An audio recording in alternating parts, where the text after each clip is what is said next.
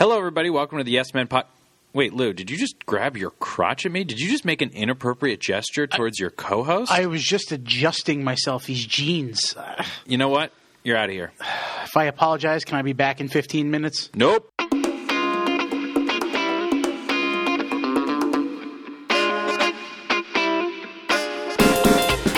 Hello, everybody. Welcome to the Yes Men podcast. Lou is in the corner, uh, But I'm still here. he's in timeout for for right now. No, just kidding. He's still sitting next to me. I'm- I was just playing. It was a little role play.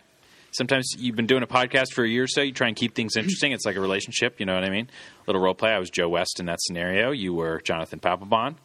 And I think that that's the first uh, topic we would like to cover. So it made a nice little intro. Th- that whole thing just got really weird with the role playing and the Jonathan. you know what? Uh, If, it's when got a things little get weird, uh, that that makes good good radio. Usually, I'm so- the one that makes things weird. I don't know how I feel about that. Yeah, uh, but anyway, um, Lou, I know we wanted to talk about Papelbon and Joe West, and we've talked about umpires before. Um, I was thinking about it yesterday. I did a, a rapid reaction about it. We've talked plenty about it. It's all over the news with the fact that you know Joe West went all the way over to the dugout to confront Papelbon. We really don't even know if he was adjusting his his cup or if he was making a gesture towards the fans. But Joe West clearly in the wrong, got suspended a game by Major League Baseball today. But I was thinking about it last night. Is there a sport right now where you would say I'm comfortable with the officiating? Probably not, but that's true all the time because you know referees miss calls. There's a human element to the game. Right. I'm not talking about getting calls yeah, wrong. no, it, it- that's true all the time. I think, but what makes all of this, what makes all of this worse, for lack of a better word, is that Joe West, who by the way was suspended one game by Major League Baseball, so it looks like he's not going to be umpiring the finale in Tampa tonight. Suspended one game for grabbing Papelbon's jersey. I, know. You know, I know it was before your time, but I know you've seen Major League, so you know you had comparisons to that Ricky Vaughn, you know, Mm-hmm. umpire thing. I, I'm sure you've seen the Naked Gun as Never. well. No, okay. Well, for for you and for those of our listeners listening who have never seen it, part of the action is Leslie Nielsen ends up undercover as the home plate umpire at a baseball game after posing as the national anthem singer first. And he has no clue what he's doing. He just he turns it into a sideshow with his antics behind the plate. That pretty much sums up Joe West's career at this point. People don't know who Joe West is because Joe West is a great umpire. I'm not saying he's a terrible umpire, but I'm not I'm saying people don't know who he is because he's one of the exemplary umpires people know who Jim Joyce is because he messed up Armando Galarraga's perfect game. Pretty good umpire over the course of the years. A lot of people within baseball will tell you Jim Joyce is a great umpire. Still known for the fact that he egregiously blew Armando Galarraga's perfect game. Joe West is known for making the game about himself. And those comments he made years back about the Yankees Red Sox games taking forever and this and that, he's he's known to be making himself part of the show. That's not his job. That's not any referee's job. That's not any official's job. You know, you could say, oh, you know, I could throw out a million umpire names and people would be like, who's that? Like, who's, you know, Vic Carapazza or, uh, you know, who's Alan Porter? Who knew who Alan Porter was before last night, before that two, uh, two run sacrifice fly? Nobody. You know why you know who he is now? Because he potentially botched a call that got Joe Girardi so heated he protested the game. That, that's the way officials are. The best officials are the ones you never hear about Right, because they're the true. ones who are simply doing their job. and it, for the most part, that's very true. And uh, Laz Diaz is another name that comes to mind of a guy who likes to be a part of the show. And you know what did frustrate it, frus- frustrate me, and I'm glad that he did get suspended. I said in the rapid reaction, I said Joe West needs to be held accountable for his actions. He's in the wrong here. He he caused the story. And when you're if you're Bud Selig and you're looking at this story, you would rather Joe West have saw it, remained quiet, and then after the game went to Major League Baseball higher ups and said, "Look, Jonathan Papelbon on this play right here makes a gesture towards the crowd. You should suspend him a few games." Not Yeah. making a show out of it because Right. he made he drew attention to something that Bud Selig would rather no attention have been drawn to, and um, you know, again, he's suspended for shoving Jonathan Papelbon. But that to me wasn't the worst thing that Joe West did. No. He, he he kind of got Papelbon out of his way. Papelbon was screaming in his face, wouldn't let Joe West back on the field. Now Joe West shouldn't have been there in the first place. But the worst pl- thing that Joe West did was make it a show. go over there Was and toss the guy out of the game that was already taken out of the game by his, Papelbon. his manager. Yeah. And Papelbon's suspension in part was because they deemed that he bumped the umpires, which is, you know, under the umbrella rule of you can't touch the refs, Mm-hmm. part of the suspension. It's a little ticky tack, but whatever. The Phillies are out of it. Papelbon's probably never going to throw another pitch for them again. Who cares, you know, in that regard. The problem is, is that this crew in general, now over the last five days, has pretty much made a mockery of their jobs. Marty Foster the other night threw out Chase Headley for continuing a conversation that Foster instigated. Now, you can understand Chase Headley getting mad about being pitched inside after the guy got hit in the face last week. He comes back a couple games later, and the first pitch he sees is 95 at his ribs. And he's getting strikes called against him that any umpire can see are not strikes. He gets a little upset by this. He, he sees another strike strike, I'm using the air quotes, in that at bat, and he disagrees. He says, you know what, no, I don't think so. He steps out of the box. Foster tells him to get back in the box. Headley's not going to stand there all day, and it's not going to be a, a Gandhi passive aggressive standoff. He's going to get back in the box. Do your job. Yeah. Don't instigate it. Chase Headley fights back, and he tosses him because he's got the power. Isn't it kind of like That's awful. aren't they acting like police officers, like a kind of a corrupt cop or maybe a uh, prison guard who who's acting like you're you've done wrong, so you're in this position, and I'm your boss. I That's not the- the, case here. I have the power, and you will do what I say. Without of Chase. Headley, Marty Foster doesn't have a job. And and Chase Headley is the talent. He's the reason Right. that fans are in the ballpark, not Right. Marty Foster. So it seems like they have a, a wrong idea of, of their job on the field, which is to stay out of it. it's unprofessional is the is the word that works in that situation. It's unprofessional. Again, there's great umpires in baseball. There's bad umpires in baseball. There's umpires who are known. CB Bucknor, for one. Everyone who watches baseball, plays baseball, 90% of them would agree that CB Bucknor's strike zone is horrendous compared to what the strike zone should be. He's known for that but he's not known for making that spectacle part of the. You know CB Bucknor's strike zone is awful. Adjust to it. You don't know what kind of actions Joe West or Marty Foster or one of these guys who's going to make it about them are going to do on a daily basis because they're hotheads. That's not their job. It's unprofessional. And a point that you've actually made before is when somebody makes a mistake, when CB Bucknor has a night where his strike zone is just awful. I mean, he's calling balls in the other batter's box mm-hmm. strikes and things like that. You wish as a fan that you could see them get penalized because doing your job poorly is something that players have to deal with, right? Right. If Chase Headley goes 0 for 25, you know, he's going to get benched. Or if, you know, Brian Roberts was performing poorly, he got released. Why doesn't that same thing, why don't umpires have to worry about that same thing when they're consistently uh, not doing their job to the best of their ability, or maybe it is to the best of their ability, but they're just not good at it?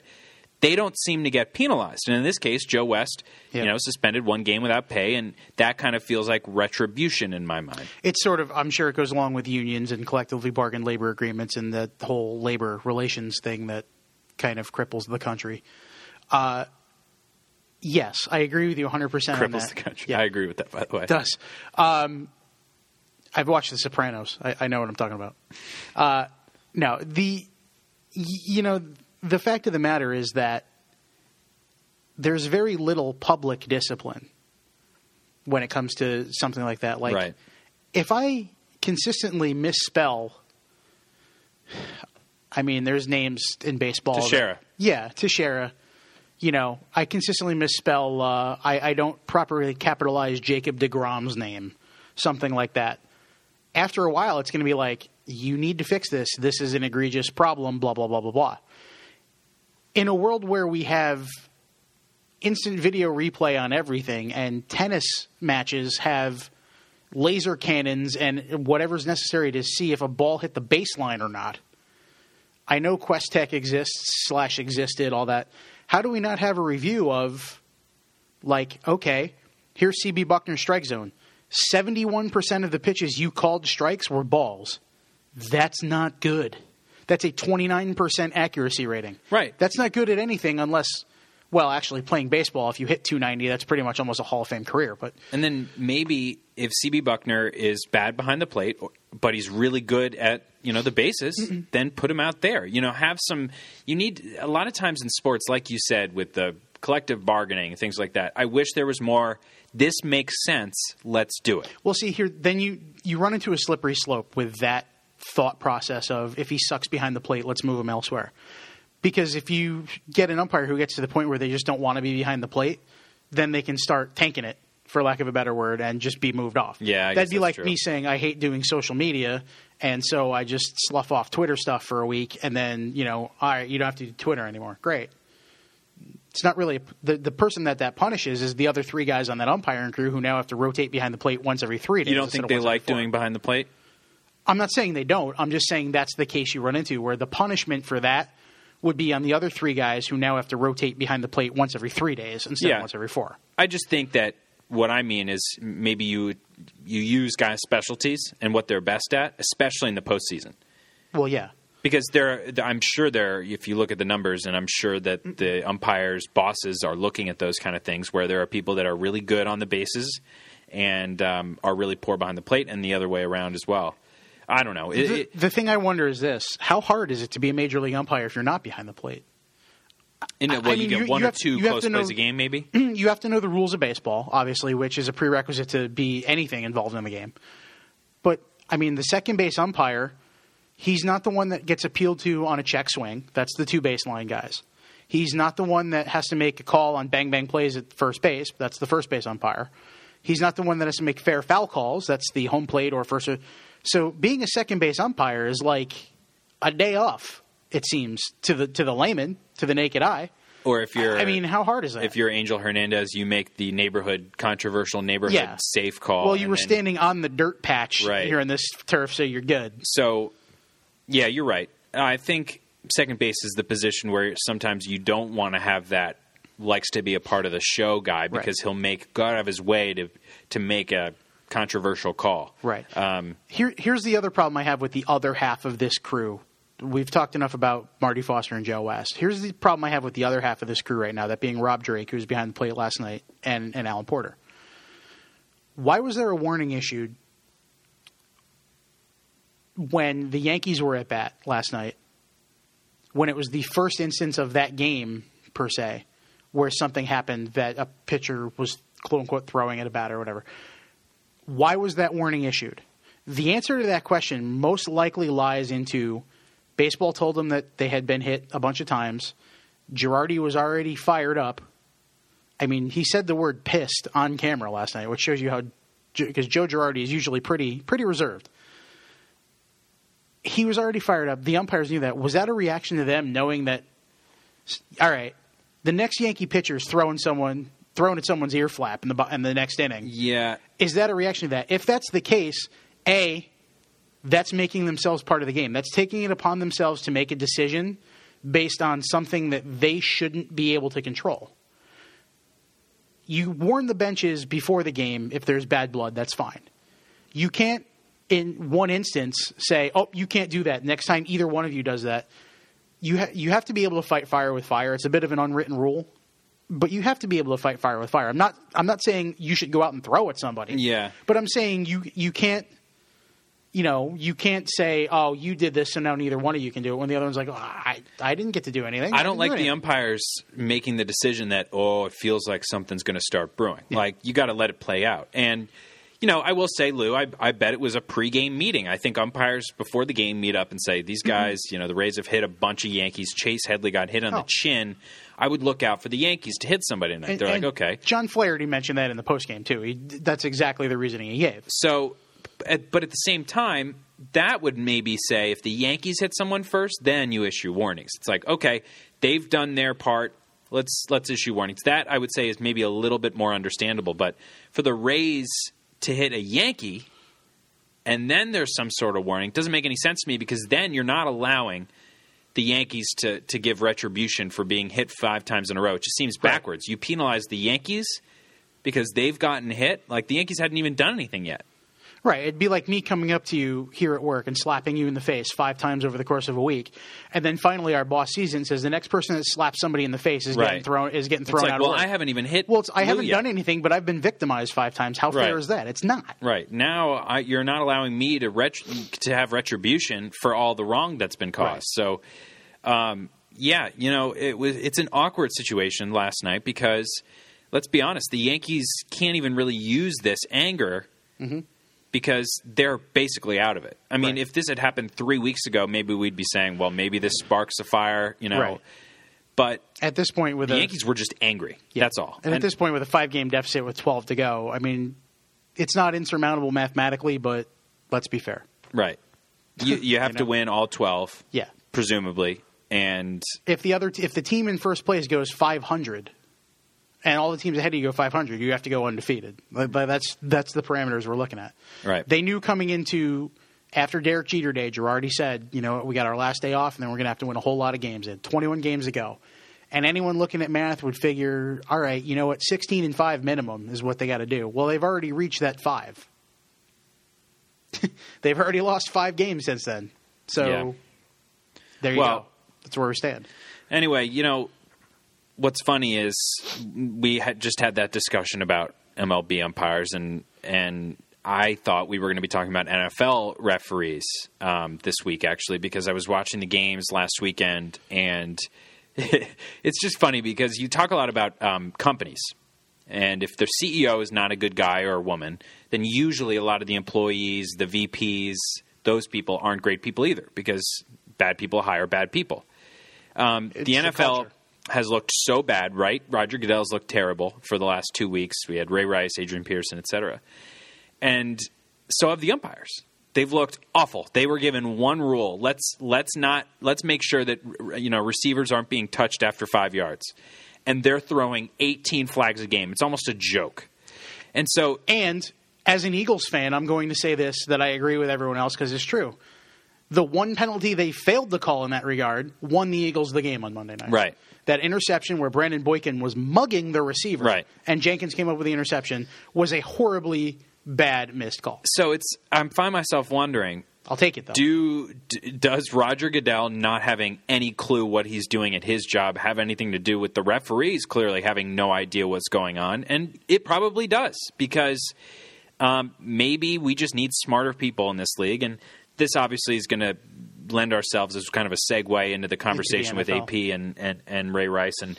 Ray Rice, we've talked about before in our podcast because that story's been around for a little while. But Adrian Peterson is kind of the developing thing. He's now been put on the list where he basically can't do any team activities.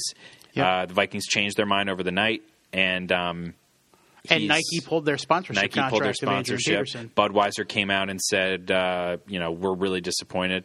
I saw a tweet today, by the way, like, great job by the NFL commissioner, Budweiser. yeah. because that's the only person that's making a difference. The only thing that is working right now and making the NFL cleaner and better are sponsorships. Someone tweeted too, and I forget who it was, but it was like, "Here's the commissioner's response to what's going on," and it was in quotes dot dot dot. Yeah. which was funny. Uh, and it's also brought out of the work all the people who are on their high horse now about how Nike, a company that apparently employs sweatshop labor, is pissed off at Adrian Peterson for abusing a child. Which I guess makes sense in the warped minds of some, but whatever. It's not the point. Right. Those two things are totally unrelated. Yeah, completely. Um, yeah, the referees. I don't think that's necessarily a function of Roger Goodell being clueless. I Right, think that's I'm more of a function of they've been given, much like umpires with the plate blocking rule in baseball, they've been given this mandate with really no clear, like, I don't want to say there's no clear explanation because the explanation is don't let receivers get mugged after five yards, but they've been told to call more penalties. That's it's going to be natural when they miss an egregious one like the one on Monday night that they get even more scrutiny for it because they've been told do this, do this, do this, and then they fail to do it in one big spot, and that's that's Right. you know you've seen you've seen Kevin Smith's movies, Jay and Silent Bob, Clerks, any of them. Yeah. You've seen this. You probably know the scene I'm talking about that I can't repeat the actual dialogue in the midst of a PG podcast, but it's it's Silent Bob saying a man can build a thousand bridges and blank blank blank. He's not a bridge builder. He's you know what I'm going with that. That's pretty much what it is with with these refs. Like they can do a thousand great things, but as soon as they mess up once, that's all anybody cares about. And right. That's the society. And the point. I was making is basically that mm-hmm. somebody has made the decision, a higher up in the NFL, a lot of people have come to the agreement that this penalty needs to be called. Right. And it's like, even when the NFL really tries to do something smart, they can't even pull it off. You, I mean, you could theoretically call a penalty on every play in the NFL if you go back and Right. look at them all. Well, considering people are trying to kill each other on the field, there Right. Mm-hmm. are a lot of penalties. And I thought it was funny, and I almost tweeted about it as such last week until I got caught up in something else. That in the opening Sunday night football game, every time I forget who which player it was, but every time Chris, oh, it was Ryan Clady, the Broncos. Every time Cris Collinsworth made a glowing like, look at how Ryan Clady's making a difference, like, and they showed a replay. It was him egregiously holding a defensive end because there's holding on every play. because there's holding on every play. It's just the nature of the game. That's that's what happens. But when you miss an obvious one like that, then it's you know the horse collar tackle on the ensuing possession in that game. Iffy, but it's a judgment call. You know, what I mean? Did you see call. the call in the Giants game where Justin Pugh uh, got punched in the face and called for a 15 yard penalty? Yes, I saw that, I mean, too. oh my gosh, come on. I mean, in the in the same Eagles game, Jason Kelce got called for illegal hands to the face on a play where he basically his hand pushed up into the guy's like sternum, I guess, for lack of a better word, and pushed his pads up, and his hand came up a little bit when the ball was already ten yards downfield. But they called that. I mean, that, that's that's where you're looking at. It's okay. That's what he saw. yeah. You know, it penalties you can't really. I would say the. Pugh is the most egregious penalty I've seen. yeah, that was pretty crappy. I mean, it was. You can you can you know what's going through the head of a of a ref, but it's so silly. You you really didn't see who started that whole thing. yeah, it's it it's and it's whoever retaliates It's like, well, the one that gets he busted. retaliated. Some the other guy must have started it. I'll throw the flag on him. It's just anyway. Yeah. The NFL right now, as of right now, Lou. Still going to watch it on Sunday, by the way. Right, we both will. Eagles Redskins, big game. Big game. Who are the Giants pl- losing to? Playing? the Houston Texans Oh, okay. at home. They got to win it. Uh, I, am gonna I'm gonna pose my theory on this whole thing, and I want to I want to hear your uh, response to it. All right. my theory on everything going on right now. Um, Adrian Peterson, Ray Rice, uh, the Kraken, nickname for Greg Hardy, Greg Hardy, yes. Would be that the NFL and 2014 are merging, and they are not a good combination. Uh, the National Football League is a sport that is based on a guy hitting another guy, whether it's a running back running into a linebacker or the linebacker running into the running back. And it's based on violence. It's based on guys who are absolutely menacing and, and trained killers and physical specimens. The only important thing in their life is being in the best shape possible and being as strong as possible. But somehow our expectations for them as people are to be good off the field. We want them to be saints off the field, but we want them to kill people on the field. So in 2014, we have that. That's that's A and B. 2014 comes with the highest technological advancements yet, obviously, considering it's current. So a lot of these reports are coming from cell phones. A lot of them are coming from video, surveillance video, like the Ray Rice situation. These things did not used to exist. Lawrence Taylor he did everything in the book, but a lot of the things we didn't even hear about, I'm guessing. Joe Namath would never have been able to be Joe Namath nowadays because he lived in New York. He was a quarterback, he was a star. The cameras would have been on him all the time. So, for those two reasons, for our warped expectations for what NFL players should be on the field compared to what we expect them to be off, and then the fact that we all are on our cell phones 24 7 taking video, and there's video everywhere to be had, it's a storm with the word you Yep. know what in front of it. It rhymes with bit. And I don't know what we're going to have to do because the NFL can't exist with these expectations and these uh, uh, technological advancements. I really don't think we're going to have the, the product that we demand on the field with the same results off of it. Uh, I would agree with that for most of it, anyway. I, I would definitely agree with that. And as you probably read today, because I bring this up frequently, we read Barstool a lot. There was a hate crime in Philadelphia not long ago where a homosexual couple was beaten up by 12 people that was solved based on somebody investigating and finding this group of people checking in at the restaurant that the video showed it happened in front of. This is the age we live in where technology I drove into a lake because technology told me so, says Michael Scott. But that's the technology told me this is what happened. Okay. the problem with the NFL is that they they they tend to turn a blind eye to it because of that expectation. Greg Hardy is expected to be a beast on the football field whose only assignment is to kill everybody, as you know Mac would have said in the program if you've ever seen that movie. And so, while yes, any man should know better than to beat his wife or beat a child or whatever, you can't turn that aggressive mindset off per se. Sometimes, like that's that's that's what it is. I'm not condoning it anyway. I'm just saying that's I can understand psychologically how that works. The problem is the NFL turns a blind eye to it until it affects them in a way where they have to not turn a blind eye to it. That's exactly right. Radisson pulling their sponsorship from the Vikings has a lot to do with why the Vikings put Adrian Peterson on the restricted list. Without anyone saying that that's the case, that's the case. Because once the Vikings start losing money, then it becomes a problem. Public relations to these NFL teams isn't as important as business relations. So, Yep. you know, if I don't know who sponsors the Panthers, okay, maybe it's Bank of America. That's that's I think their good stadium guess. is still named out of Bank of America, right? And Bank of America is located is in Charlotte, yeah. If Bank of America says, you know what, we're not going to sponsor you anymore because we don't condone wife beaters, how fast do you think Greg Hardy's going to be terminated?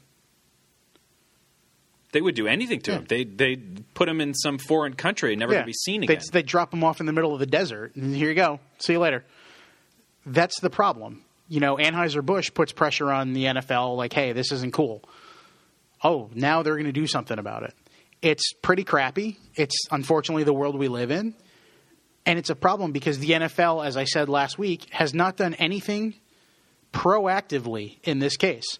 What they need to do in the offseason is sit down and revamp the personal conduct policy to include personal conduct, not just like smoking weed and getting caught, or smoking weed and getting caught, because that seems to be about the only thing, or taking Molly at the Kentucky Derby. They need to revamp the personal conduct policy and say, you know, X, Y, Z, here you go. Mm-hmm. The whole Ray Rice thing has been a fiasco from the two game suspension to the then the, the policies in place, and they took, like, it's been a whole it's been a sh- show that begins with a word you can't mention. But We've had a storm and a show. and a storm and a show. You've noticed with the word in front of it, same word. Yeah, um, rhymes with bit. Uh, yeah, so they need to. That's something they need to do. Something they also need to do once they get that straight and get that together is enforce it proactively and say we're doing this because we're looking into something. Just like whenever you hear about, you read a story about some kind of police activity, police brutality, or something, or whatever officer has been placed on administrative leave pending review. That's what the NFL needs to do. Right now, Adrian Peterson is on administrative leave, and I'm using air quotes again, pending review, just like any other internal affairs organization in the world would do. You know what? Here's this implication. We're going to look into it. There's somewhat proof of you doing this. Until this is resolved, you go sit in the corner. I guarantee you, if you do that a handful of times and if you do it without pay, unfortunately, Hardy and Peterson are still getting paid. If you do it without pay, might stop a little bit. The Ray Rice thing, same thing. You know what? I said last week that having worked with them and worked for doing things for DeMaurice Smith in the past, the kind of person he is, this, that, and the other thing, I'm kind of appalled that the NFLPA is appealing Ray Rice's suspension with the quote that says, We're doing this to protect our players as it pertains to the due process. What more due process do you need than a videotape of him punching his wife in the face and knocking her out in an elevator? What more due process do you need? Well, it's the same Like, I mean, come on. It's the same problem that you and I were talking about earlier with baseball. It's like everything is collectively bargained. Everything is on paper somewhere where people can have loopholes. I mean, really. Again, it's the country we live in. That's Yeah. why McDonald's coffee cups have to say the coffee's hot. Because Right. instead of common sense, there's loopholes in the law. Right. And That's the way it is. it, you know what? It's I, I also what I'm what I can't stand hearing. And Adam Schefter tweeted earlier, like now that the Adrian Peterson situation has been resolved, it hasn't been resolved. Consider the fact that the Vikings, after one game where they got destroyed by the Patriots, realized their best player and superstar was their only shot at winning. They hadn't had anyone withdraw yet, so they're like, you know what? AP's going to come back because we have to. We can't just take him off the field. We, you know, we just have rumors of him beating his kid, whatever. Yeah. The And Vikings his other kid. supported him. It's the same exact situation as the Ravens. When given the choice, they supported him. When given no choice, they they punished him. Exactly. Proactive instead of when- reactive. When the Vikings had a choice, they said, "You know what, AP, come back in. You know, we'd like to have you. Whatever. You we don't condone what you did, but uh, come play for us again." Now, because of the court of public opinion, because of the outcry, you really think that Ra- the Ravens owners ownership just kind of changed their mind after sitting in a dark room for a long time? No, they're they're getting interview requests. They're reading the newspaper. They're listening to talk radio. Those are the things that change their mind. Mm-hmm. So, like you said, it's the only really perfect way to say it. The NFL has not been proactive in either circumstance. Nope. And it's the biggest thing that has to change. Be proactive. Go find things that are issues. Go find them. Be the first to find them. Don't let TMZ find them. Have the NFL find them. Hey, uh, we noticed this little sketchy thing about your background. Go sit on the bench. We're going to look into it. And if you're not guilty, then you can get back on the field. 99% of the time, if your investigators are good, you're going to find something. Yeah, and it was just after we finished taping last week's episode that everything broke that the AP said that the NFL had this tape and blah blah blah the Ray Rice, which made it even worse. And now they've again they've hired women to be on the whatever the hell their whatever VP title they gave. VP of social policy or whatever. Again, another reactive move to the I've used Storm, I've used show. to the whatever, you know, of, of this situation, another reactive move to make it look Yep. like we're doing the right thing, when in reality it's just, you know what, if we do this, you'll shut up for a while about it. That's really what it is. I'm going to say it again, just like I said it last week. Roger Goodell's position as commissioner of the NFL is currently untenable for the sport and for the business of the sport. It's just the way it Impossible to disagree. it's the way it is. I mean, people can complain about Bud Selig all they want as a as the MLB commissioner and things he's done, and how this PED witch hunt that's going on now is a result of him not wanting to be known as the guy who allowed this to happen to bring the sport back after the strike. You can say all you want about what David Stern did before he left. You can say all you want about Gary Bettman and all the, the crap that's going on in the NHL.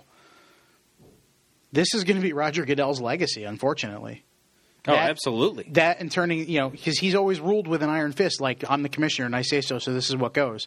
But then as soon as somebody points out that loophole and says, well, there's really no policy on domestic violence, I think it's appalling the NFLPA is, is appealing Rice's suspension. I completely understand it because they're going to win. yeah. They're going to win, And- that, that I mean that's the sad reality of it. Because when it comes down to a court of law, they're going to say there is nothing on the books and was nothing on the books until after this incident happened that was setting precedent for what happened to our client. That's a good point, and it's sad Sucks, that that's what yeah. will happen. Here's something to think about, and we probably don't have time to get into it, but it would be an interesting thought for people to finish the podcast and, and, and for us to think about as well, maybe for next time. Is it possible that the NFL's mindset before all of this happened wasn't correct, like wasn't morally right, but the NFL's mindset was more realistic? the idea that they turned a blind eye, which you and I disapprove of, and it's the worst part about Roger Goodell as as a uh, you know basically dictator of the NFL right now. but do you think the NFL? I was saying earlier, we have these weird expectations, these kind of impossible expectations for football players to be great people. Do you think the NFL is saying we've always known that these were the people that we employ? We've always known that there were bad eggs out there, but how are we supposed to give all this entertainment to people while also keeping a clean record off the field? Now, is it possible that they've always thought that way, and now they're just getting, uh, you know, the uh, the PC police, the Yeah. everything's politically correct. You, you have to be a saint. You know, all of that is, is kind of making them realize that that's not in the cards anymore.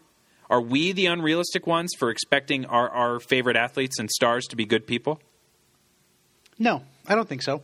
I mean, you know, there's that old saying to never meet your heroes because all they're going to do is let you down, unless your hero happens to be Derek Jeter, and everything that's ever been said about him is true. how awesome he is. But no, I don't think we're the unrealistic ones. I think what it is is the magnification of the of the issue. You know, there's there's bad eggs in every corporation. There's bad people in every corporation. The problem is, even though it's only th- three, I mean, I'm sure there's more that it, there's more issues that have happened in the past. But right now, we're talking about Hardy, Rice, and Peterson. 53 guys on a roster times 32 teams, plus the practice squad, plus guys on IR. There's like 1,800 guys employed by the NFL for the sole fact of playing the game, not involving coaches, trainers, staff, stadium personnel, front office. yeah, so it's three of 1,800 plus.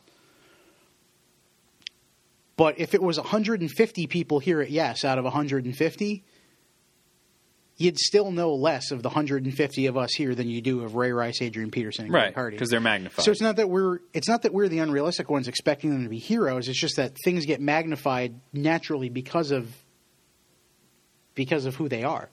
And I've said this in the past how it baffles me how people celebrities on down don't understand the power of social media and things and coming out and whatever you do is going to get brought out. There's bad people everywhere. It's just more people are looking at these bad people. So we're not the unrealistic ones per se, as long as we realize that they're in more of a fishbowl than we ever will be. yeah, like it's uh, it's an interesting idea. You know, um, Yeah. the NFL has handled everything terribly since this stuff started. Um, that they're guilty of. That's not an opinion. It's just a fact. Right. um, but before any of this came out, the question out there is, you know, what do you think the NFL was thinking? Do you think that they knew this stuff was going on? And do you think they just thought everyone out there would understand? Because clearly that was a warped idea. And the, the sad but true reality of this is five years from now, if this happens again, there will be a policy in place and a due process in place so that this doesn't happen again in the scope it's happening. When Roger Goodell took over as NFL commissioner, the Cincinnati Bengals were going to jail at a rate higher than residents of most southern trailer parks. But I, I mean, there was a Bengal getting arrested like every day, it seemed, when mm-hmm. Roger Goodell took over. And he took steps to implement personal conduct policies and this and that. And what happened? You don't hear as much about that kind of off the field stuff. This is a bit different light because it was one domestic violence issue and then another and then another, and it's all the same scope. It's not like I think everyone's almost forgotten about Josh Gordon smoking weed in his car, like because if anything, he's being praised, right? yeah, well, all he did was smoke a little pot. You know, like people have almost forgotten about that because of what's going on here. So now, as as we said, they're being reactive instead of proactive. But five years from now, if you have a couple of guys who are accused of domestic violence or some kind of child allegations or something like something like what's going on with these three guys, there will probably be a policy and procedure in place so that it's not as much of a have I used show or storm more yet? it's not as much of one of those as it is now. And again, I'm not saying that in any way, can, shape, or form condoning or allowing or praising anything that's going on now, but that's the way the NFL has worked. So hopefully there will be that five years from now if this happens again. But while it's happening, it's controversial and it points out the hypocrisy of that whole expectation that you mentioned earlier. Also, there, I don't know if you know if any of our listeners out there follow people like Katie Nolan or um, Michelle Beadle, but they're doing something that's really important, and, and they're exposing the mouth breathers, the uh, just out of touch, no clue males out there that are tweeting them for their strong opinions, and and um, they'll both the Katie and and um, Michelle will retweet them, and it, it goes to show you how dumb some NFL and and and you know I'm sure it's sports fans people are uh, NFL fans. And how they expect they really really believe that women whether it's the players' wives, broadcasters, anything, just don't belong in the sport because it's ours. It's guys. It's a good old boys club. It's football. It's middle America. It's men. Like you belong in the kitchen. Those people still exist, believe it or not. in those same areas that I mentioned about Bengals fans Yeah. earlier. Yeah. so let's remember, You know, this isn't just this isn't just the players. There are fans out there that believe that AP Ray Rice they didn't do anything wrong. There are people out there that believe that. And you know what? Katie Nolan and Michelle Beadle know more about the sports they cover than those people know about them, which is what makes it even worse. Right. You know, I mean, it's just because just because they're women doesn't mean they don't know what they're talking about. But unfortunately, like you said, there are those mouth breathers out there that that's their opinion. It's stupid. And the, the last point I was going to make about this whole situation is that, you know, like I said, going forward, maybe the NFL will do something about it, and it's taking this to kind of put things in place. But it's going to happen again. That's that's the problem. Is that it's not going to be a perfect world. It's not going to be like, stop, you can't do that. It's going to happen again. And shortly before we started taping, Jameis Winston was suspended for the first half of Florida State's game against Clemson for standing up in the middle of FSU's campus and yelling the phrase that's all the rage on internet memes these days about copulation in a female's parts. Is it is it a bogus like uh, have a timeout kind of thing? Yes and no. No, because Clemson's actually a good team. If they were playing, you know, Appalachian State, it would be a little bit more bogus. But it's the point that at least they're saying you can't do this. Don't do this. Especially when you're someone like Jameis Winston, who's going going to be in the NFL in a couple years and going to be on a much brighter stage. You can't do this. This is not acceptable personal conduct. We are going to at the at the expense of our football program, the defending national champions, we're going to give you a timeout because it's the right thing to do. Yeah, and isn't it funny that we talk about Jameis Winston, uh, and we talk about the NFL and and how you know all the bad eggs. He's about to be a first round, first pick overall. I mean, maybe he'll be sitting here on the bench just enjoying some delicious Publix seafood, you know, having a good old time. and and yeah, Who knows? how many things? I mean, for for a guy who's been in the public eye for so little time, has he done that have been either wrong, clearly, or Mm-hmm. controversial at least? Um, but we will, But you know fans and, and the NFL in general, will open it, will will open their arms wide and say, "Come on in, you're worthy of the first pick, the biggest honor we can bestow hmm. you." And you know what, Doug? Just like the rest of the world, athletes are just like everyone else in the world in one regard. There's some subsets of people in the world that you can tell them not to do something once and they know right from wrong and they never do it again. There's some subsets of people that you can tell them everything they do is wrong and they're going to keep doing the same thing because they're just that dumb. Mm-hmm. Eventually, society weeds out the latter group in terms of how useful they are to society and where they belong. But athletes are just like that.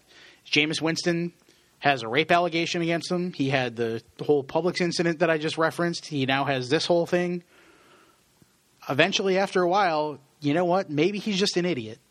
And maybe he And doesn't. he'll be exposed Maybe he knows right from wrong and doesn't care. And you know what? When he's suspended from the NFL in five years for insert violation here, maybe he'll still get it. Maybe he won't. But at least the people that need to do something about it are doing something about it.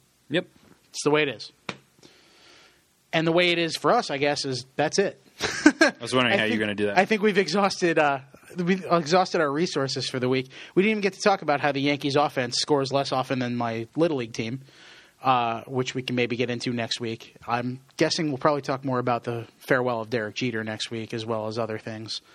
Um, maybe a little more Giants and Eagles and other NFL talk that doesn't center around off the field issues.